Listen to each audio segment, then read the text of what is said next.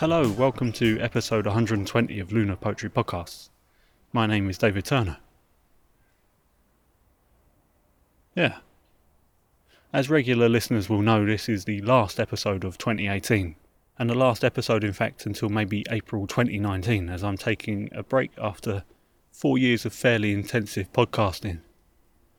Those of you that need to supplement your poetry podcast hit should head over to our companion podcast, A Poem a Week, which you can find wherever you found this podcast.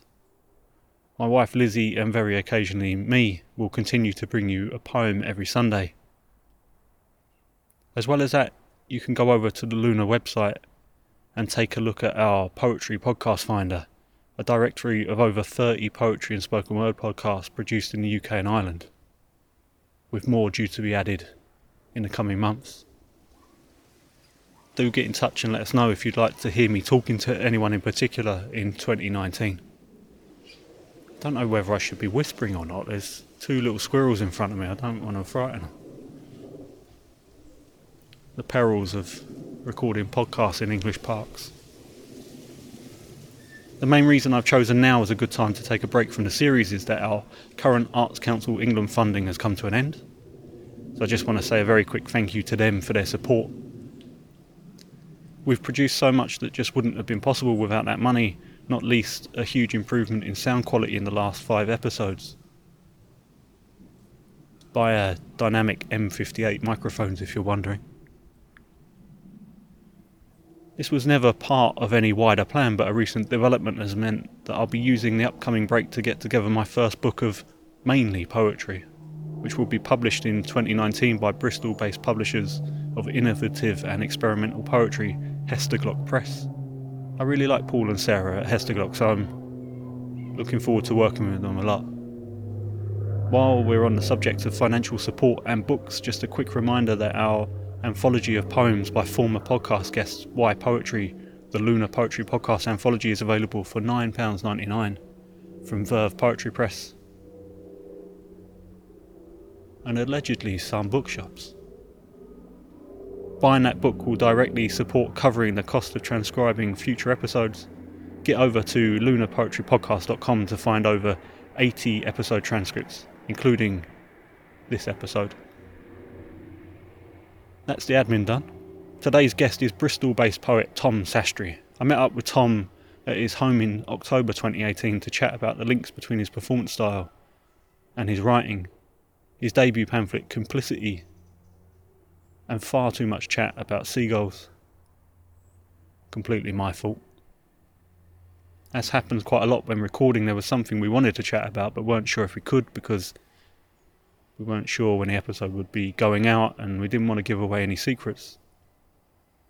But I think by the time you've downloaded this episode, it should have been officially announced that Tom's debut collection, A Man's House Catches Fire, will be published by Nine Arches Press in October 2019. Which is great news, because he's fantastic, as you're about to hear. Anyway, that's it for announcements of poetry books coming out in 2019. How about we got onto the episode, eh? Here's Tom with what I now assume is the titular poem from his upcoming debut.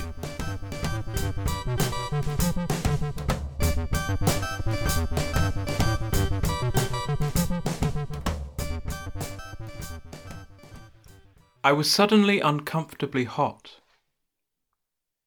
But I have always had these surges, and at first I thought the smell of smoke was just me going off my head, which I have learnt to expect. So I closed the curtains, undressed, turned the heating off, and lay in the last of my stillness, watching the shadow of a flame play on the far wall, until the shadow reddened and I could see no way out. It has been a month now with the fire still burning, and me not dead, and no help coming, so today I stepped outside, smelling more than ever of myself. My oldest friend was passing. She said, Is it that time? Are the houses of men burning too? I said, You're mistaken. Nothing is burning, and I went back into my house, which is still on fire. Thank you very much, Tom. Thank you for joining me on the podcast. We'll get round to you introducing yourself. I'm not going to introduce you because I'm terrible at introductions, but I didn't mention this before we started recording. I'm a bit my mind's a bit distracted. So I was walking down Broadmead just on my way here. So for those that don't know, that's like the sort of main shopping street in Bristol. And I was eating a pasty that I'd bought from Greggs because I'd gotten out of bed and not had any breakfast and I'd rushed out and then suddenly needed something to eat. I felt something approaching me from behind and a seagull landed on my head and took the pasty out of my hand, right? In the view of everyone.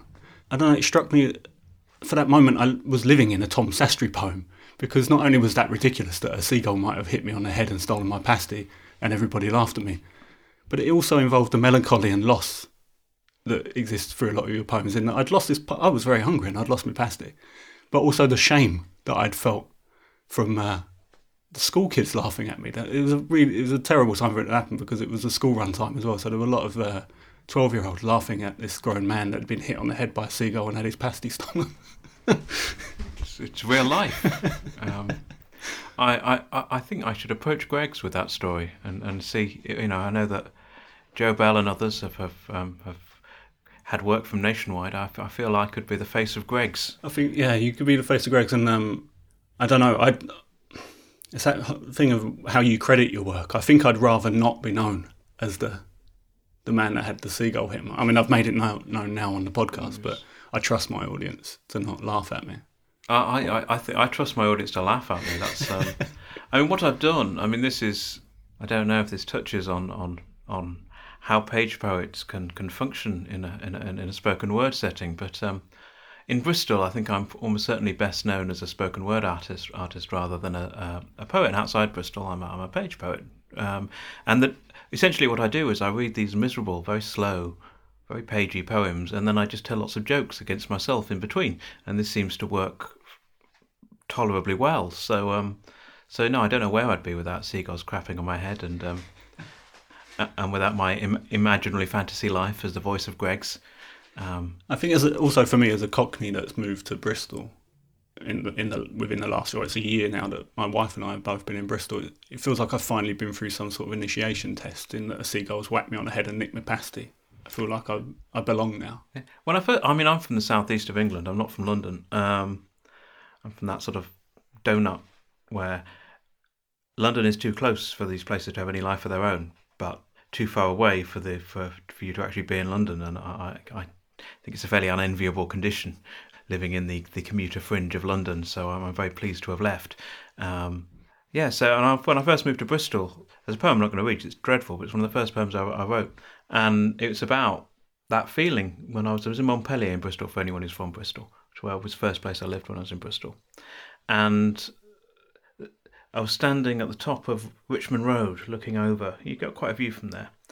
You can see the hospital incineration tower, lots of other beautiful landmarks of of, of Cotham at the other side of the uh, uh, of, of Gloucester Road, and um, the seagulls were just screaming away. And it was actually the first time I'd heard seagulls inland because it was just at the point where where the pigeons were still in control of most of the country at that time. Um, the seagulls hadn't yet really challenged their empire. Whereas now you feel a bit sorry for pigeons because because a little pigeon or little fat pigeon will be pecking away at some grain, and then all of a sudden sixty seagulls will, will threaten to peck its eyes out, and and so now pigeons are the underdogs. But at the time, pigeons were the evil empire, and and and, and seagulls were kind of a bit exotic. They were from the sea, and I heard these seagulls clacking overhead, and I thought I'm by the sea. And it was another couple of weeks before I actually tried to get to the sea from Bristol. And if you look at the map, it looks like Bristol is right by the seaside. But um, if you try and get to the seaside from Bristol, it's it's harder than you think my wife and I both moved to Bristol. I had this idea because I used to live in a small town in the south of Norway called Kristiansand, and um, I really, it, having been born in central London and then, and then grown up in the southeast of England, and only sort of experiencing the sea after a two and a half hour drive with my nan and my aunt, and then smoking in a Ford Fiesta and then drinking cups of tea as the rain lashed at the windows of the cafe. That was my only experience of the sea. Then living in Kristiansand, I, I really understood why people had this connection with it because I always felt it was like it's where just the land stopped and it was a barrier, but you you got a sense then that that was people's connection to it. You know, people that had grown up there, it was actually an extension of their landscape. And we had exactly the same thing. I thought we'll move to Bristol, we'll be really close to the sea. And I haven't, I've seen it once in a year because it's such a pain to get to. I think we had to go down to, uh, what's the one on from Weston-super-Mare? Burnham? Uh, Burnham, see, yeah, Yeah. uh, maybe, or, or Brean, I don't know. Yeah, it's a long way away, isn't it? Because yeah, you look on the map and that's actually just the channel, the Bristol Channel you can see, isn't it? And Yeah. it's not really, no one wants to touch that. No, not not unless the council has dumped several trillion tons of sand from somewhere else on it on the mud, and then then it, then it can be tolerable. No, I mean I don't want I don't want I, I, I don't want to mock the, the, the, the seaside towns of Britain because because they have a hell of a time, but um, um, but yeah, no, it's, it's not it's not what you expect. But then again, I think that whole it's a, I blame poetry for this actually, or a particular notion of poetry which comes from from the Romantics, I suppose. I think a lot of a lot of English people have this idea that they should enjoy blustery elemental weather. And, I, and and this is entirely this is because they are victims of poetry, and they think that that, that having lots of cold rain and hail whipped into your face by a strong breeze, whilst you um, um sh- shudder in the comfort of your knockoff, not quite Gore-Tex anorak, is, is is actually is actually you getting in touch with nature. It's not. It's it's nature telling you to fuck off, um, and you shouldn't do it. But um, and so we have this idea that if we subject ourselves to the the, the unpleasant aspects of, of, of being outdoors, that we're in some way actually getting closer to the land and moving away from us, the suburban people that we've become. And I think this is almost the exact opposite of the truth. Um, I, I think I think what we actually I think you know It's an interesting idea, actually, that poetry is something we need to endure, Um, like the like the British seascape. Oh no, no, I, no. I think I think poetry is something we should enjoy. I think the idea of poetry But that's what I mean. Yeah, this is, is, is, is, is something. Basically, everything that people who aren't deeply immersed in poetry think poetry is is dreadful. You know, kind of like a rhyming doggerel on on, on, on, on on greetings cards. The idea of being passionate in a hailstorm. Um, all of these things are just completely ridiculous. And I, I'm not in any way criticising actual popular poetry done by actual popular poets, but the but the the whole kind of idea, received idea of poetry, uh, an unenthusiastic teacher lecturing on um, on what a poet really meant to say. All, all this stuff, it's, it's it's it's it's not very good. And of course, there's yeah, poetry has a dreadful image problem, but also. Rather like Britain, actually. Rather, actually, maybe maybe this is why, why you know, actually this is true of Britain itself. Of course, Britain has a dreadful image problem, largely because of its own misdeeds. To be fair, but then again, there's lots of dreadful poetry for which people ought to atone. But the brand persists. You know, people continue to believe in poetry. People continue to believe in Britain, even though if you grow up in Australia or New Zealand, there's no particular reason to believe that Britain even exists. I mean, it probably doesn't touch your consciousness very much. You just have faith that, that, that, that Britain is there, and one time in your life you might visit it, and, and you might be conned by all those old poets into going for a walk on that cliff top and getting whipped with, with horrible icy rain in your horrible knockoff Gore-Tex um, um, anorak. But actually, it's you know it's it's the idea, the there was the kind of mythical idea of, of, of the place actually is more real to you than the real thing, and I think that's true of most people with poetry. And then when you actually engage with poetry, you realise it's much more complicated and multifaceted and interesting and exciting than you were ever led to believe. Um, so I'd like to think that some of the poetry that's being written today will replace the romantics in the you know and, and, and you know will sweep away that received idea of what poetry is really about. All of a sudden, in 200 years' time, people will be taking cliches from contemporary poetry that we don't even recognise yet, and going, "Oh my God, is that what poetry is? I'm not interested in that. I don't want to know anything about that." And the um, the real poets of, of 2,200 will uh, will then have to fight against those cliches in order to establish that they are they, they are part of a real living, vital art form. Um, I'm with- just trying to imagine what the uh, modern day cliches will, or what will become cliches in the future. Maybe we'll think on that. But do, do you feel within your own writing, do you feel any obligation to just try and dispel some of that sort of myth around poetry? Not so much like you were saying with the individual poems, because you're going to find, if you look deeply enough, you'll find poems that you love in all styles. It, that's it's not a problem necessarily with individual poets, it's collectively this idea. But do you feel like you're writing towards combating that in any way? Um, I don't think you can really do that. I think I think it's it's interesting because I mean, as I say, Bristol is a city where the poetry scene, or certainly the, the live poetry scene, is, is very much a spoken word scene. There's really not, and it's a huge, but it's most of my social life. To be honest, is what I do. Is I go out and I read poems and I talk to people who like poetry, which is which is very nice. It means I can live in this bubble, uh, you know, where where everyone actually likes and appreciates poetry and finds it a helpful thing. That is a positive influence in their life. I think the most important thing is not so much it's not so much what poetry is; it's how you should approach it. And I think the absolute the, the absolute worst way to approach poetry is reverentially. You know, like the meaning of the poem is already established, and people people in the know know exactly what it's about, and you don't know what it's about, and your job is to recreate in your own mind this correct idea that people have already got. And and I think that's the absolute worst way of approaching poetry. And I think we've all I think everyone who's listening to this presumably has an interest in poetry, and we will all remember people who who were very good at sidestepping that idea of a poem as a puzzle that needs to be solved, and we will all remember, also remember other people who were not so good at it. Um, I mean, uh, the nice thing about that actually is just that it's social, and I think people. Um, it's much easier to understand the meaning of something if it actually occurs in a social context. People get together at an open mic, they share their poems. Some people perhaps have been doing it for a little longer than others, but there's a nice equality, I think, in the poetry scene. There isn't a sense, you know, I'm, I'm the, you know, I'm the feature act, therefore, you know, you you approach me on your knees, you know, with humility, and then please, sir, can can I can I ask, you know, can I buy a copy of your book? Well, of course, I will sell you a copy of, of my book. Thank you very much. You know, it's not it's not like that, and, and I appreciate that very much.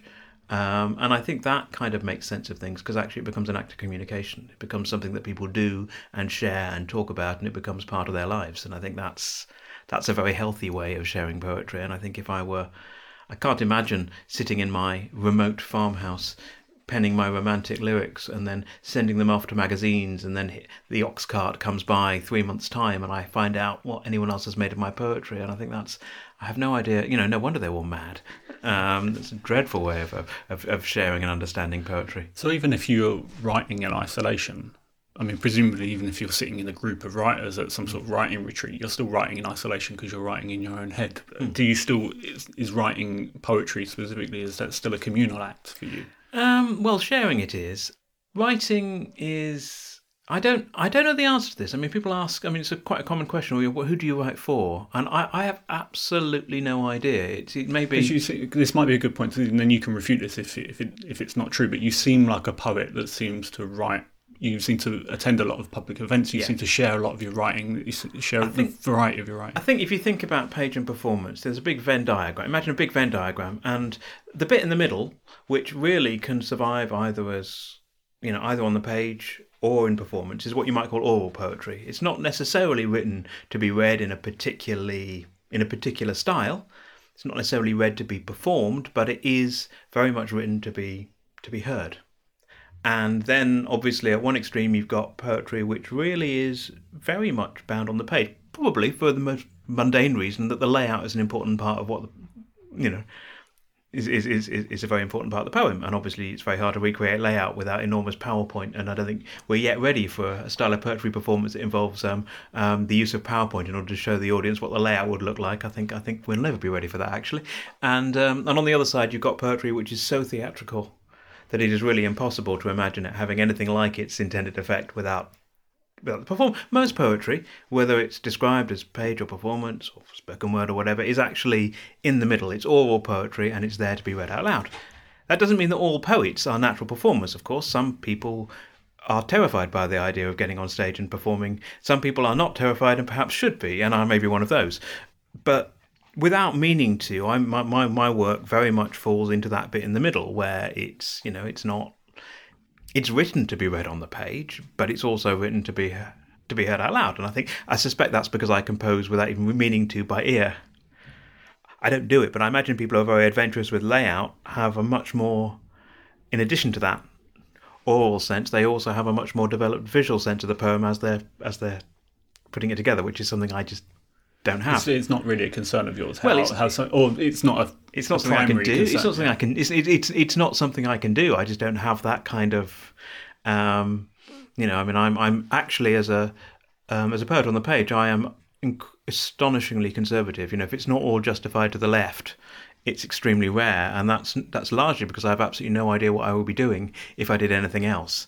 But I'm I'm right 200, 300, 400 years ago, you know, everything justified to the left, you know.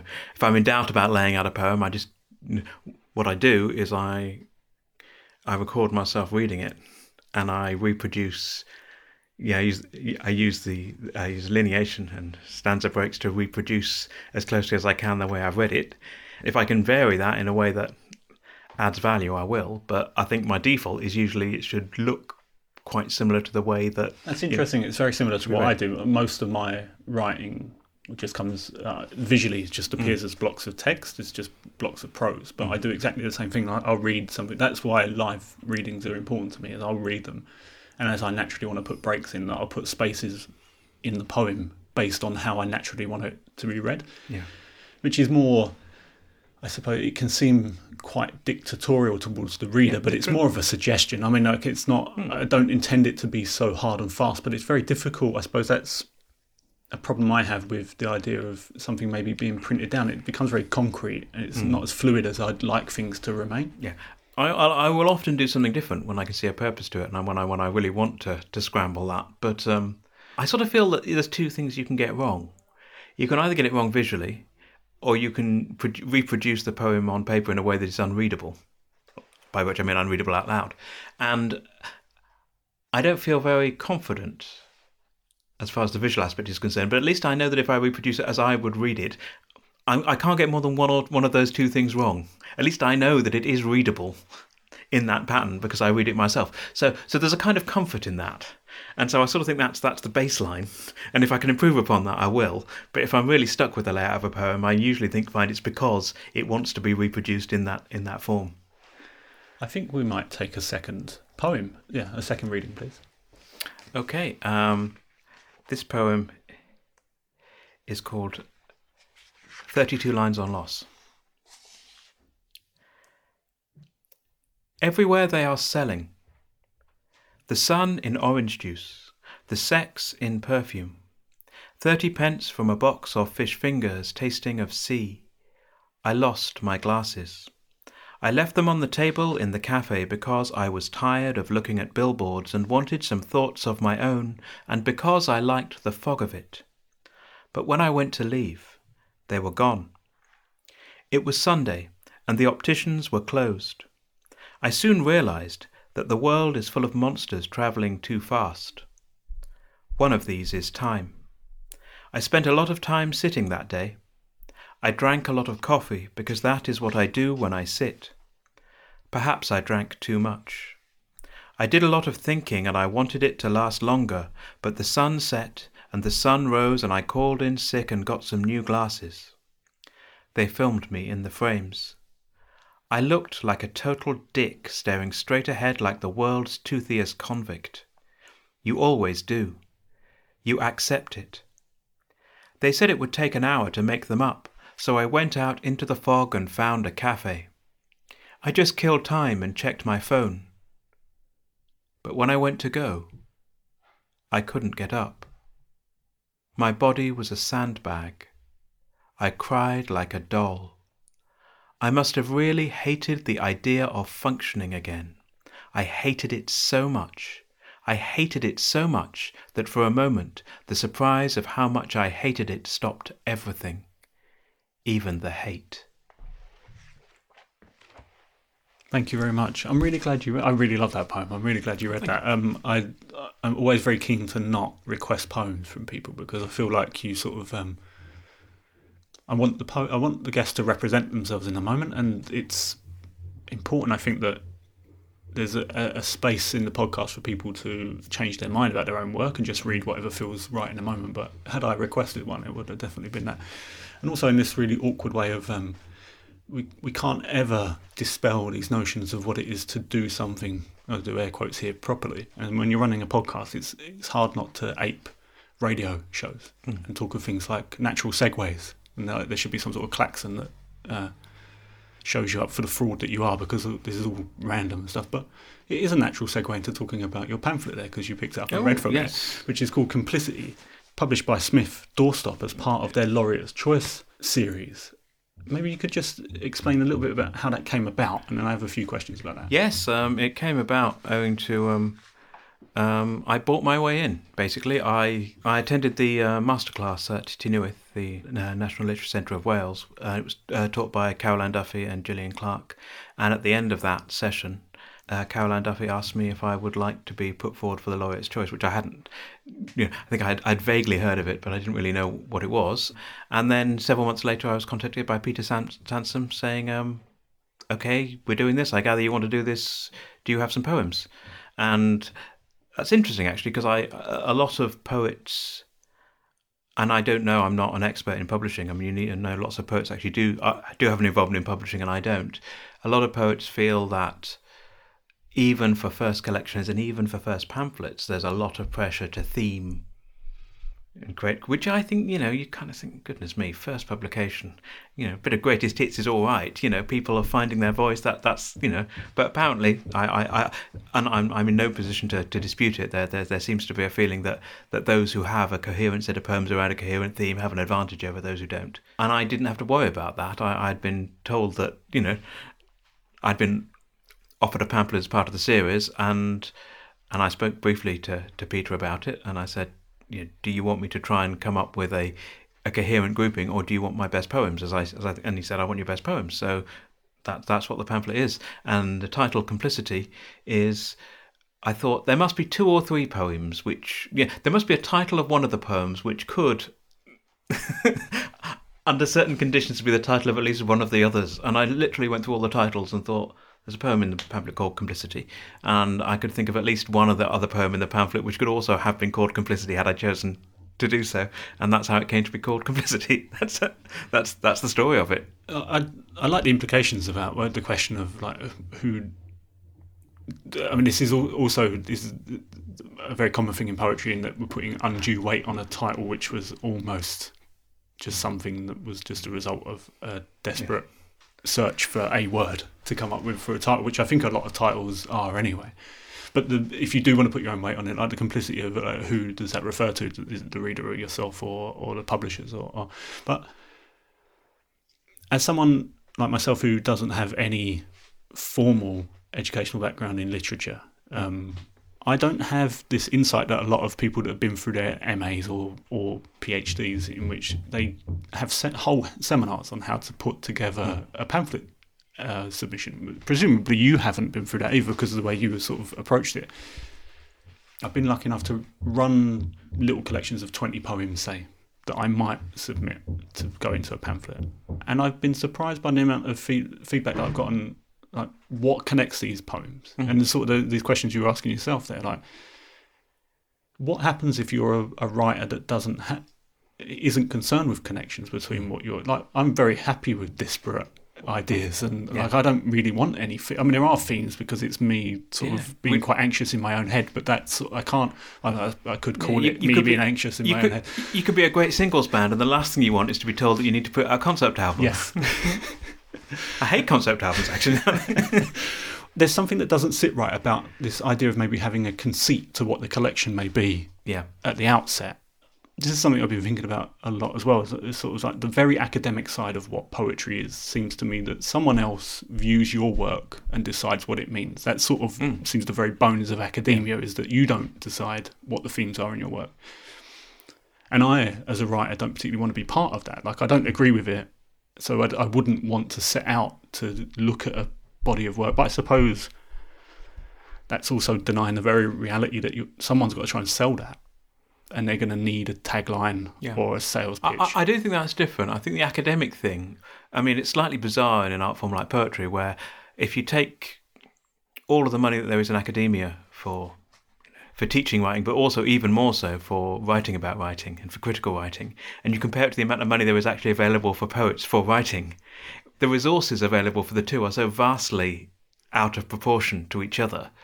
Um, and I think sometimes we get a bit confused. We complain about some poetry being academic. But actually, I think the real complaint is that we, as a society, we seem to value writing about writing more than we value writing itself. And I think that's a slightly mean thing to say because, of course, why should those two things be in competition? Why should why should critical writing be in competition with creative writing any more than, for example, um, spending on armaments or any number of other things that we might wish that that that that, that, that attracted less public funding?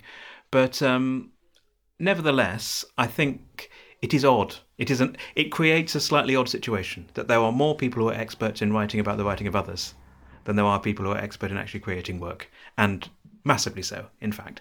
And I think that I think we just have to be aware of the fact that that can create a slightly over analytical framework. But I think the publisher's imperative is slightly different. As you say, it's, it's I want an angle to sell this, and I think that can be a little bit dubious. one of the things I've noticed as a, as as a mixed race poet is that most of the poets who are who are published, especially the younger poets, not that I'm that young, but most of, especially, especially younger poets who look like me who are published, there is an angle to their work. Part of the way their work is presented to audiences in, in blurbs for performance gigs or for or, or blurbs publications is very much about race and race politics. And that's fantastic in the sense that we can talk about these things in, in, the poetry world and in other places they're taboo, but it's also slightly oppressive in that it suggests that if you come from that background, that's all you you're really there to write about and speak about. And and and I think that's another that's an example of the kind of marketing angle thing, perhaps being indulged more than it should do if we were really aware of what we're doing by by doing that. I think the theming is also the same. Again, if you're if you've got that academic background and you can be your own academic and find your own themes and you know how to to do that, then perhaps you can take what might be quite a disparate group of poems that don't really have a theme and make them appear coherent and you can play that game and perhaps if you can't, that might be slightly harder for you to do because there's this thing that you're only just you're only just understanding yourself what each of these individual poems is there to do. And to see them in a bigger context is actually quite quite difficult and it can feel like an imposition on your work. We can all do it. We can all take i mean anyone can play the game of taking two or three poems that have something in common with each other and saying this is the theme of my collection. Placing those poems one at the beginning one at the end and one where the staples are and and, and, and trying to fool people into thinking that, that, that the whole thing is a coherent whole. I mean it's it's not a difficult game to play but for some people, that could feel like, oh yeah, this is actually quite nice. I'm making connections with my work. And for other people, that'll feel like I'm imposing something on my work. It doesn't feel like mine anymore. I do think I do wish that there was more scope for people to produce collections and especially pamphlets, which which are just this is my best work. I'm not going to tell you anything about the connections between them. You know, you can you can work it out if you want. You can get your own idea of who of of, of who this poetic persona is, whether it's me or not. I mean, who knows whether we are are writing personae or not. But I'm not going to tell you, and I, and I, I think I think it's I, I suspect it is more about selling books and talking about books than it is about the actual integrity of that collection. This this desire for for coherence. Yeah, I, and I suppose I was just thinking there as well. Perhaps there's a freedom as a writer to write a very heavily themed collection of work for the purpose of moving away from it afterwards yeah. and feeling like you've closed the door. Absolutely. But that, of, of course, this all comes back to the individual choice. It shouldn't be something that we have to enter into as a matter of course as writers. Hmm. Um, I think actually I would say I'm in a very privileged position in that I just do what I do and I've fallen into it quite naturally. And I seem, my work seems to resonate equally. I'm not saying that, you know, I'm certainly not anywhere near the top of either tree, but my work seems to resonate equally with both audiences, and that's not because I have made a conscious study of how to do that. That's just the cards have fallen in quite a nice way for me, which means that I can perform in different settings and I seem to fit there. Um, and um, and that and I think that, and to some extent, I think people, you know, people in my position are the lucky ones, and that those whose work is very much for the page or very much on the theatrical side of things and may may not translate to the page quite so well, I think they, they have a harder time of it. And those of us who are in the middle actually have an easier time of it. So I think I think but it's um, there are different craft skills that you'll learn in different places. And I think this is the thing. I think it's one thing to say that there shouldn't be an implicit hierarchy. And I think it's another thing to say that they're the same thing. I think they are sort of the same thing for, for, for many people, myself included. But there are definitely, um, if I read a small literary society and there are probably 20 people there, they're probably older, they've almost, most of them would have been writing for decades. Um, there is, I think, a more precise, you will find a more precise use of language that's not to say that there are not spoken word artists who use language in an absolutely forensic way. There certainly are. But in the main, you will generally find a more forensic and precise use of language in those places. And if you go to an event that is largely a spoken word event, you will find not just a higher standard of performance, but you will also find a greater attention to the to the sonic qualities of language. And the thing that I would love to teach page poets, even ones who read very well, is links that actually what you say between poems, you don't, you're not introducing a poem, you're not necessarily explaining a poem, you're actually creating a performance, you're creating a persona that people can spend time with. And you know you're you're in people's company, and so the idea that either you read a poem without any introduction, or your introduction consists of an explanation of what the poem you're about to read is about, um, and you haven't really thought about those remarks until you get to the poem. I mean, the one thing that you will find at a spoken word event is that people are so much better at what happens between the poems, and there's a, just a gulf the size of the Atlantic um, there. And and so though, and that's not to say that you can't have both of those skill sets, but I think there is no question that for for most, certainly for most new artists, there was a, an enormous amount to be learnt from going to a setting where there's a slightly different culture and a slightly different set of expectations, and make and producing work that works on those terms in those settings. Even if you then come back to what you know, I really buy the idea that there's no hierarchy and there shouldn't be a status hierarchy, but I never quite go as far. I, I always get a little bit worried when people say it's all poetry, as if the two cultures have nothing to learn from each other, and I think they've got a great deal to learn from each other. You also find different voices. If you go to page poetry events, you will you will hear the voices of older women writing their life experiences in a way that you won't at a spoken word event. Spoken word events will be inclusive in more inclusive in lots of other ways. So yeah, it's it's it's you don't want to go so far to saying these are the same thing that you think if you know one you've got nothing to learn from the other. But you do want to get rid of that idea that one is better than the other. I think this worries me actually about the sort of growth of critical papers being written about spoken word in the last few mm. years. I've met quite a number of people that are choosing spoken word as, yeah. as for PhDs, and um, uh, I'm thinking of Katie Ailes, who's in, in, in, Scotland at the moment, who's with the Loud Poet uh, organisation up there, and obviously Lucy English, who's teaching at Bath Spa just up the road from us, and he's a, a Bristol-based poet. It, what worries me is that it seems I'm, I'm, not saying that I shouldn't have mentioned them now because I don't think either Lucy or Katie are necessarily doing this, but I do but worry. Yeah, yeah, but I do worry that these critical papers are talking of spoken word in a way that was traditionally that that was just mm. a language used for poetry. Because I think what will happen is that spoken word will appear will appear to fail because it is not the same thing. I don't think it I think we lack a critical language around mm. spoken word, and I think it's too easy to dismiss spoken word because it can't be tied down yeah. and analysed in the same way that a, a, poem on a piece of paper can be, or something that was deliberate, deliberately written to be filmed. It may have existed in the moment, but it was always yeah. going to be archived. And the, most spoken word is very fleeting, isn't it? It mm. isn't, it isn't supposed to last in, in its original yeah. form. It's supposed to last ephemerally in, in your mind. I'm, and I'm not a big fan of. I mean, you talk about film. I'm not a big fan of performance videos. Every time I've seen a poet and I've seen their clips, I've had the same experience, which is, oh, clips all right.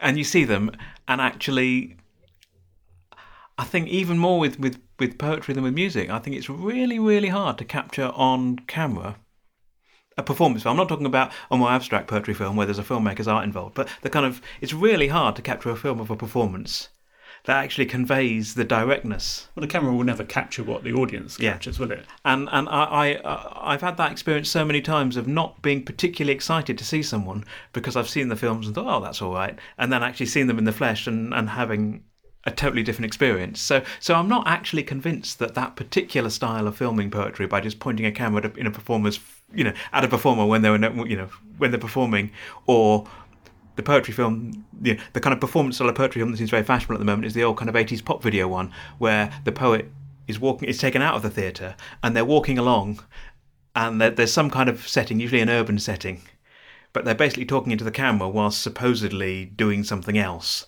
but actually not. It's just a kind of performance film on location. And I think though, I think that's a really weird, bizarre thing to do to poetry. And often, you, sometimes you get these bits of pseudo dramatization so you know the poet, you have the poet talking to camera, and then there'll just be these fleeting glimpses of someone who's supposed to represent a character in the poem, and I, I just find that really weird. It's like it's like those 80s pop videos where where you know where Lionel Richie would would would would, would you know there'd be a little drama. You remember that video to Hello? You know, I, I, I, think surely, surely, surely we can do better, better, better when it comes to um, capturing the energy of performance than that. I think yeah, because you're going, you're veering dangerously towards the pop video that breaks down yeah. halfway through and goes into a scene in a restaurant, or it goes into conversation, and then because there was this that idea that a, a music video could be something different, but all you were really doing was ruining the thing that people loved, which was the track Yeah. all along. I don't want to really get into the politics of the nationwide Mm. advertising campaign, uh, but if you sort of set aside the question of whether you want to be involved with ad- advertising any company, never mind a, a building Hard enough to make anyone who is trying to make a living out of writing, who gets a gig working for an organisation that isn't actually, so far as we can tell, doing great evil in the world. I think I think I would not criticise them for taking the money. But that for one aside, second. I have heard an interesting argument about, and it sort of feeds into what you're saying, is the way that the videos are filmed, the way that the adverts are filmed, is that it it seems to be suggesting that this is just this poem happening in a, a real life, and quote air quotes, real life situation. But of course, it's not because there's a camera crew there, Yeah. and someone's. Um, I'm going to talk about Matt Abbott specifically because I know him, and I don't want to talk about any of the other poets because I don't know him that well. But Matt's one of the first four, and he's sitting on do- on the doorstep of a of a house, and it seemingly the advert is trying to approach everyday life, but of course there's nothing real about. It's like a musical, all. isn't it? You know, you're, you so someone's talking. You know, you got characters doing something which is supposedly realistic, or at least a stylized version of real life, and then all of a sudden someone launches into a song. And it starts out very low, and you're not even sure it's going to be a song, and then all of a sudden they're going wah. You know, it's it's it's the poetry equivalent of that. Um, so actually, what we're doing is we're doing a kind of mu- a strange kind of truncated snippet of musical theatre with a poem. I think every single one of those po- poets, if if you had given them a similar brief, but it wasn't a commercial brief, and they weren't there to do whatever it is that's going to be most effective at selling mortgages or bank accounts or what, whatever it is that Nationwide is hoping you're coming through the doors to, to ask for, every single one of those people would have done that differently if you'd just given them a budget and said, make a film for your poem. Of course they would. I don't know what the ethical problem is with that particular style of presentation. It's just possibly not what the poets would have necessarily done. ethically, I don't feel, feel there's really a question. You either want, you're Mm. Yeah, either course, happy yeah. with doing that work or not, because advertising is not real. It doesn't matter what you're adver- Yeah, if you no, no, if you're getting involved fair. with advertising. Fair. That's not. I've worked on car commercials like as a prop builder, and I was not particularly happy with it. But I worked as a prop builder, and Mm. uh, there wasn't really you. are- You're either in that business or you're not. And I chose to Yeah. get out of the business because you're like you were just saying, one company is not necessarily better than Hmm. any other, and you could perhaps float around and have one job every four years where you're working for some amazing charity, but you're still working for a film company. Yeah. And they're still taking their money Yeah. from someone else. And it's all very muddy water. And I think that's why I chose to mention Matt, is because I think Matt will trust me enough to know that I'm not necessarily criticising, I'm not criticising his decision to do the work. It's just interesting that there's been very few people talking about what that situation has done to the poems and what that situation has done to the poet's message, which is, I suppose, what we're trying to. Yeah. Oh, yeah. No. I, I've always assumed that if you if, if someone says someone approaches you and says, "I want your poem," whichever poem it is, for this piece, you know, like like um, yeah, Greggs come to me and say, "I want your poem," because that poem really says Greggs to us. Then I think you sacrifice the poem. If you if they say, "We want your skills. We want you to write something which fits this film," then obviously you're not you're not giving up a work of art to them. You're you're offering your skills as you were, and you know we know what the issues are with that, and you might make a judgment as to who they were and what they were, and do it on a case by case basis. If you actually give them something, I think it's not yours anymore. I do think that hmm. Because quite plainly, the meaning of anything, you know, if you're if I give a poem to Greggs and that poem is seen by millions of people in an ad break, as opposed to the literally hundreds of people that I might actually perform it to in in theatres, then quite clearly the meaning of that poem is by Greggs products. It no longer means whatever else I thought it I thought it meant. And it might be by Greggs products because they give you all these nice feelings, nice complicated feelings that were in this poem, but it still means by Greggs products. And you know, I mean, clearly you're you're happy to endorse that message because you did so at the beginning of this podcast. Yeah, no, absolutely. Yeah, yeah. Well, I, I'm, and, and the seagulls are clearly listening.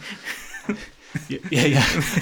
I, I need to clarify. It was an endorsement of Greggs, but not an endorsement of seagulls. But not, nor was it an attack on seagulls. Nor was it because an I'm not, on I'm not denying the seagulls' right to No. see food and try and take it. It's very interesting. I, I, I attended a book launch recently Hmm. by a, a Bristol-based writer called Tim Dee, and he's just written a book about uh, observing seagulls in uh, urban environments, which again goes back to questioning whether Bristol is uh, connected to the sea or whether it is an urban landscape. And uh, he spoke.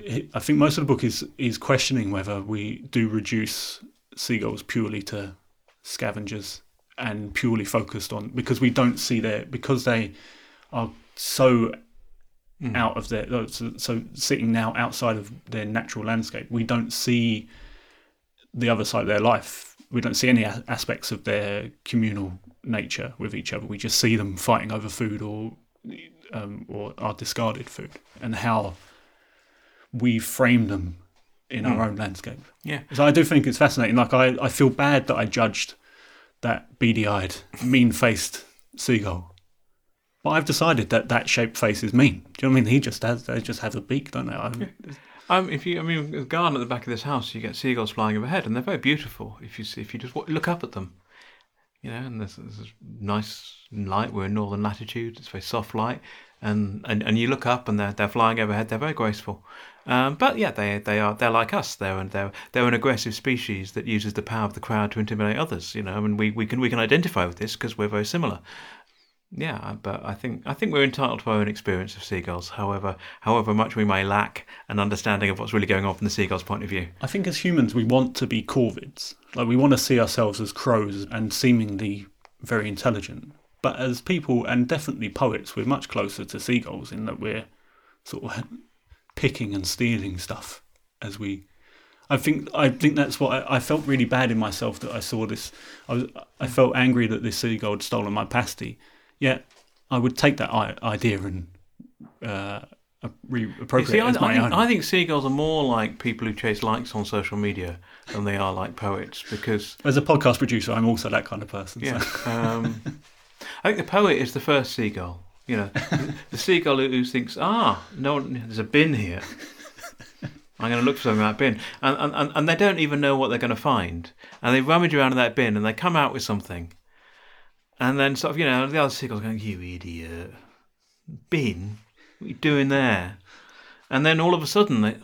It's quite good. Quite admire that. And then the the first seagull gets pushed to the to one side because no one wants to admit that the the seagull got there first. You've got this big crowd coming up with a really crude version of the first seagull's message, which is dive into the bin and get stuff.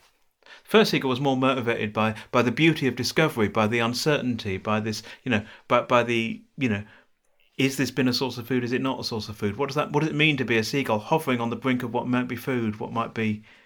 And it's more interested in playing with that subway wrapper and discovering what it feels like and feeling that ketchup on its feathers than it is actually in in in in, in, in just just grabbing something.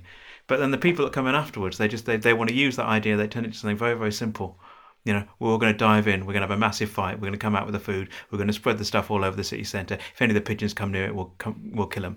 And and and, and I think so. I think uh, yeah, I think I think the, I think the, the social media popularity seekers are, are are are most of the seagulls, and the poets are the kind of pioneer seagulls who get there who get there first, but maybe don't always get the benefit from it.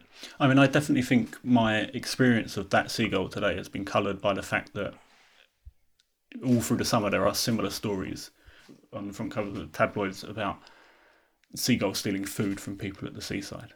Had I had any idea that that seagull was somehow avant-garde hmm. and was the first seagull It probably wasn't the first seagull to go after to go exactly, after Greggs pasty. exactly. So, but had it been that, I would have revered it in the same way. I mean, would I would have held it much more, much higher. It was the John, it was the. Jonathan Livingston seagull of, of, of, of Bristol in the in, in the what were we in now the Naughtinis or what are Yeah, they called? Yeah, we'll go with Nortinis. Yeah. Um, then again, I mean, I think, I mean, the, the thing we're sort of on the edge of here is that the language that are used to, that's used to describe seagulls is exclusively describes the experience of being plagued by seagulls and does not in any way describe the experience of being a seagull. And we all recognise that, that of course, there are there's an analogy between. Or maybe not an analogy. Maybe it's exactly the same thing. You know, the kind of the way, the way that the way that you were right about a seagull, and the way that, of course, vulnerable voiceless groups of humans will be written about, and we, we recognise that thing. I suspect the seagulls are relatively untroubled by the way in which your you know, the Metro describes them as a pest and a menace. And unless there is actually an organised seagull cull, inspired by that by that language, it probably doesn't really touch the seagulls' lives very much because they're not really that interested in what humans think about them, as far as I can tell. Maybe I'm wrong, but I suspect I'm not. So, so it's kind of strange, isn't it, that, that we can we can recognise that that sort of that that othering, and we recognise it as something that's deeply threatening in other contexts, but it's seagulls, and seagulls, unless you are a passionate ornithologist, is it ornithologist? Ornithologist, yeah. Yeah, I, I, I was worried that I was talking about the ear, nose, and throat cavity, but I'm not. I'm talking about birds. That's good. Um, yeah, and, and unless you're really passionate about seagulls, it's probably not, not, not, not a big thing. But it does it does say something about how you know if there if there were cats, for example, you wouldn't be able to write about about the inconvenience they cause purely in you know without without actually showing some empathy for the cat itself. Now, I think we, we may we may have wandered a long way off track. no, I think it's, I think it's great because it, it, it, we would have just talked about the correct use of language in terms of imagery and ideas anyway, and it's much more interesting to talk about it in a, in a more concrete way hmm. and more. I think that was more focused than most poets would. Yeah, I'm a very unconcrete writer actually. Yeah, which is interesting actually because you know I I wouldn't be so grand as to say that I got a subject, but and I think this comes from the spoken word scene where there's a lot of pressure to have a story, to have a kind of writing which, to write a subject which is very closely connected to yourself.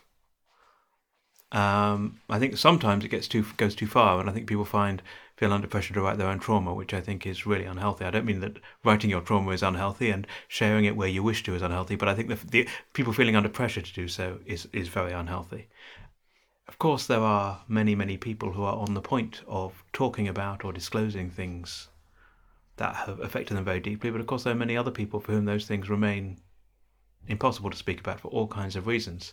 And I think one of the things that I write a lot about are there are a lot of people in my poems to whom you can have an inference that something awful has happened, maybe an external event, maybe something internal to them, but the poem isn't going to tell you what it is and that's something that I do. That's well, it's something I noticed in my writing, but it's something I've encouraged in my writing. It's something I've done quite consciously.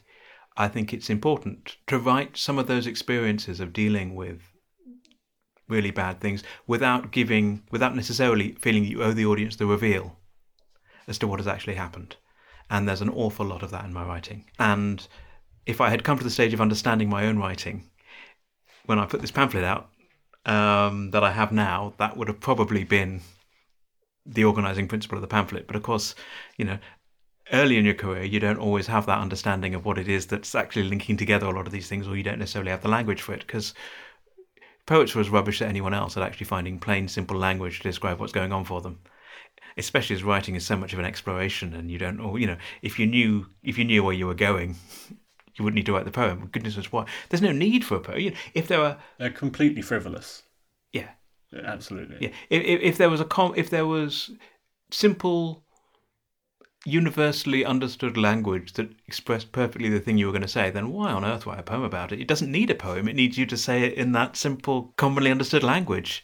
Um, poetry is is all about finding language for things for which language isn't readily available. Yeah, I mean, uh, uh, I think that all poems ever do is highlight the lack that mm. we have in a language that we feel okay. covers everything. You know that poem, and it's been written by so many poets in so many different ways. It's the poem about there's a word in this language that you don't speak, O reader, um, which I'm going to write in italics to show that it has an untranslatable meaning.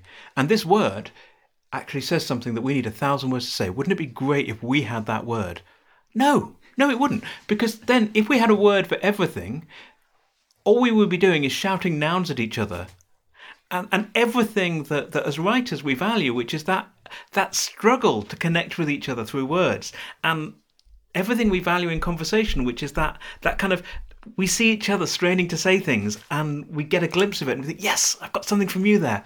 That would all go. We would just be going, perfect word, perfect word, perfect word, perfect. It would be crap. It would be rubbish. We do not want to import all of these fantastic words. What's exciting is the sudden revelation that that is something that you have to make complicated that is simple for someone else and that this thing flows both ways that insight is fascinating and that's what all these poems are about but the actual wouldn't it be nice if we had that wouldn't it be nice if we had a word for everything no no please please save us from having a word for everything. I think we may have highlighted the cliche that we were searching for earlier. I mean, that's certainly one of them. I um, particularly annoys me after living- Untranslatable words Yes. in italics to show how untranslatable they are. Yes. if, I, if I read one more, I mean, this um, this is probably more to do with um, Sunday newspaper supplements, but the word hiraeth in in Welsh, which is that sort of homely, being homesick, but not in the way that we would. It's more of a longing and a melancholy, and also the Scandinavian word hygge, which is uh, for, so- for someone who uh, speaks Norwegian, is particularly annoying because one, absolutely, why do we need a word that explains this sort of cosy by the fireside feeling, which exists predominantly in countries where a cabin in the mountainside, you know, would, would sort of make you feel like that.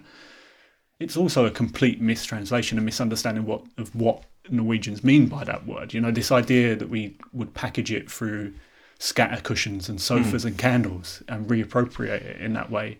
Comes back to this idea that as a poet you could somehow you can unlock the meaning in this one word that doesn't exist in pr- the language that you're writing in predominantly and only you can bring it to the reader hmm. and package it in a way that Yeah.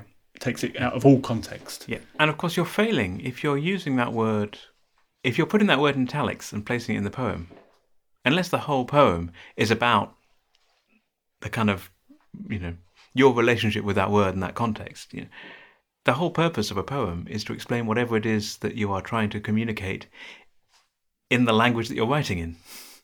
So if that word remains there starkly untranslatable in italics, that to me is an advertisement of the poet's failure.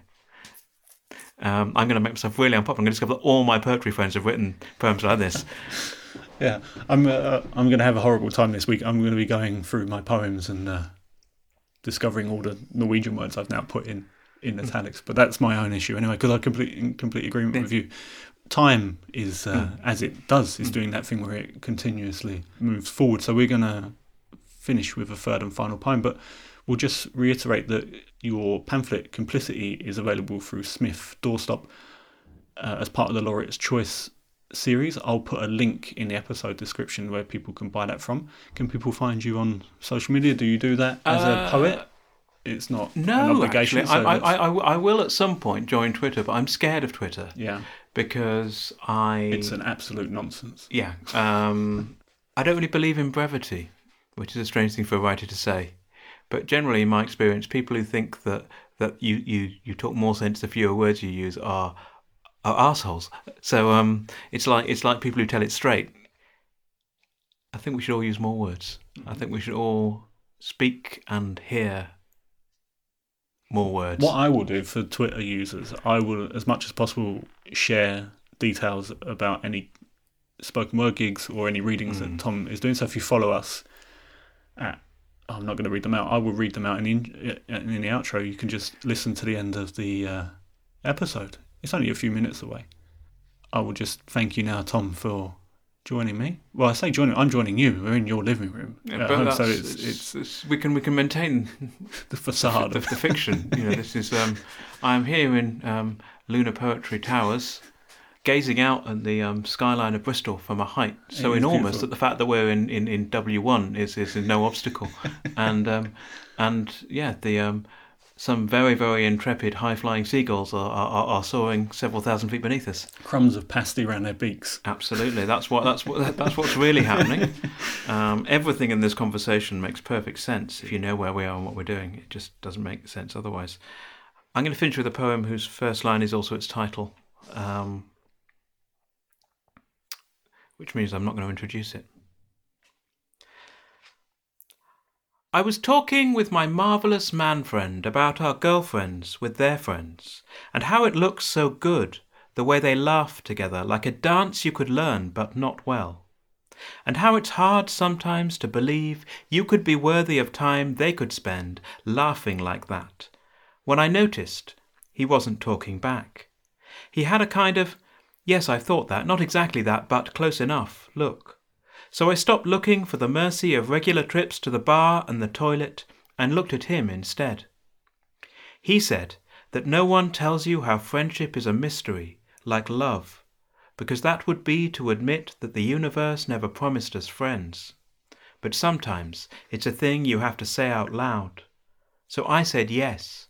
It was a mystery how he was reflecting light like a 70s space funk tinfoil pearly king.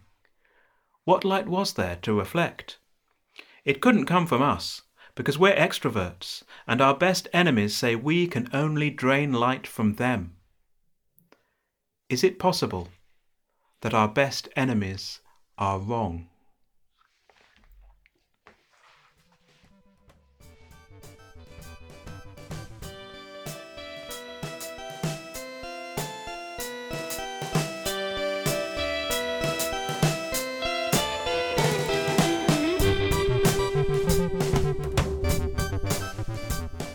Hello, you stuck around. I'm still being eyeballed by squirrels. I hope you enjoyed the final pre break episode.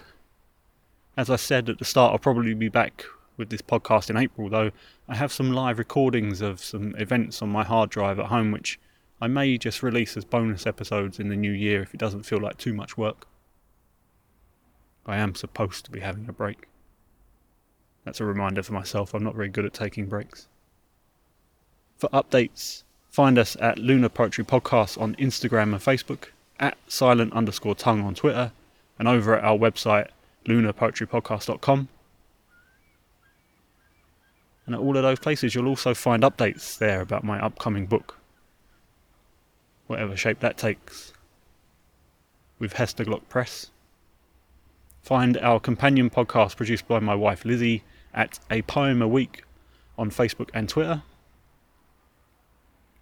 Thank you again to Arts Council England for their continued financial support since the summer of 2016, with some breaks.